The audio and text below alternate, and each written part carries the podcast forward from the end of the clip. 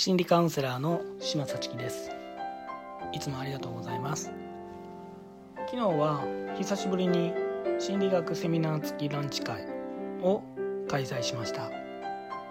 えー、午前中心理学のセミナーを私の方から90分ほどさせていただいてその後その流れで参加者の皆さん同士でおしゃべりして自己紹介して自己開示そして他の人の話を聞いたりっていうのでワイワイと楽しむ時間だったんですね。またこの内容については、えー、別のブログ記事にあげたいなと思っています。仏教の言葉に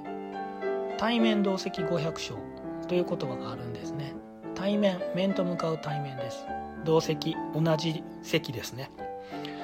五百姓というのは500回生きると書いて五百姓と読みます。対面同席五百姓。私たちは昨日もそうですが同じテーブルを囲んでこうやって顔を見合わせてお話しして楽しく時間を過ごせてるわけですけどもこういう時間を持つまでにこれまでの過去過去の過去世といいますか前世全部含めて少なくとも私たちは500回は関わってきたりすれ違ってきたりそういう今までつながりがあったんだと。そういう言葉です。だから私たちのこの出会い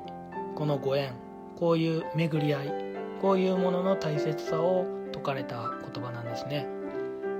昨日もまさにそんな言葉を思い出して好きな言葉なのでね思い出して。そして最後にそういうお話もしたんですけどね、うん、これからも対面同席500章大切にはしていきたいなと思っています。はい。今日もお聴きいただいてありがとうございました。心理カウンセラーの島幸樹でした。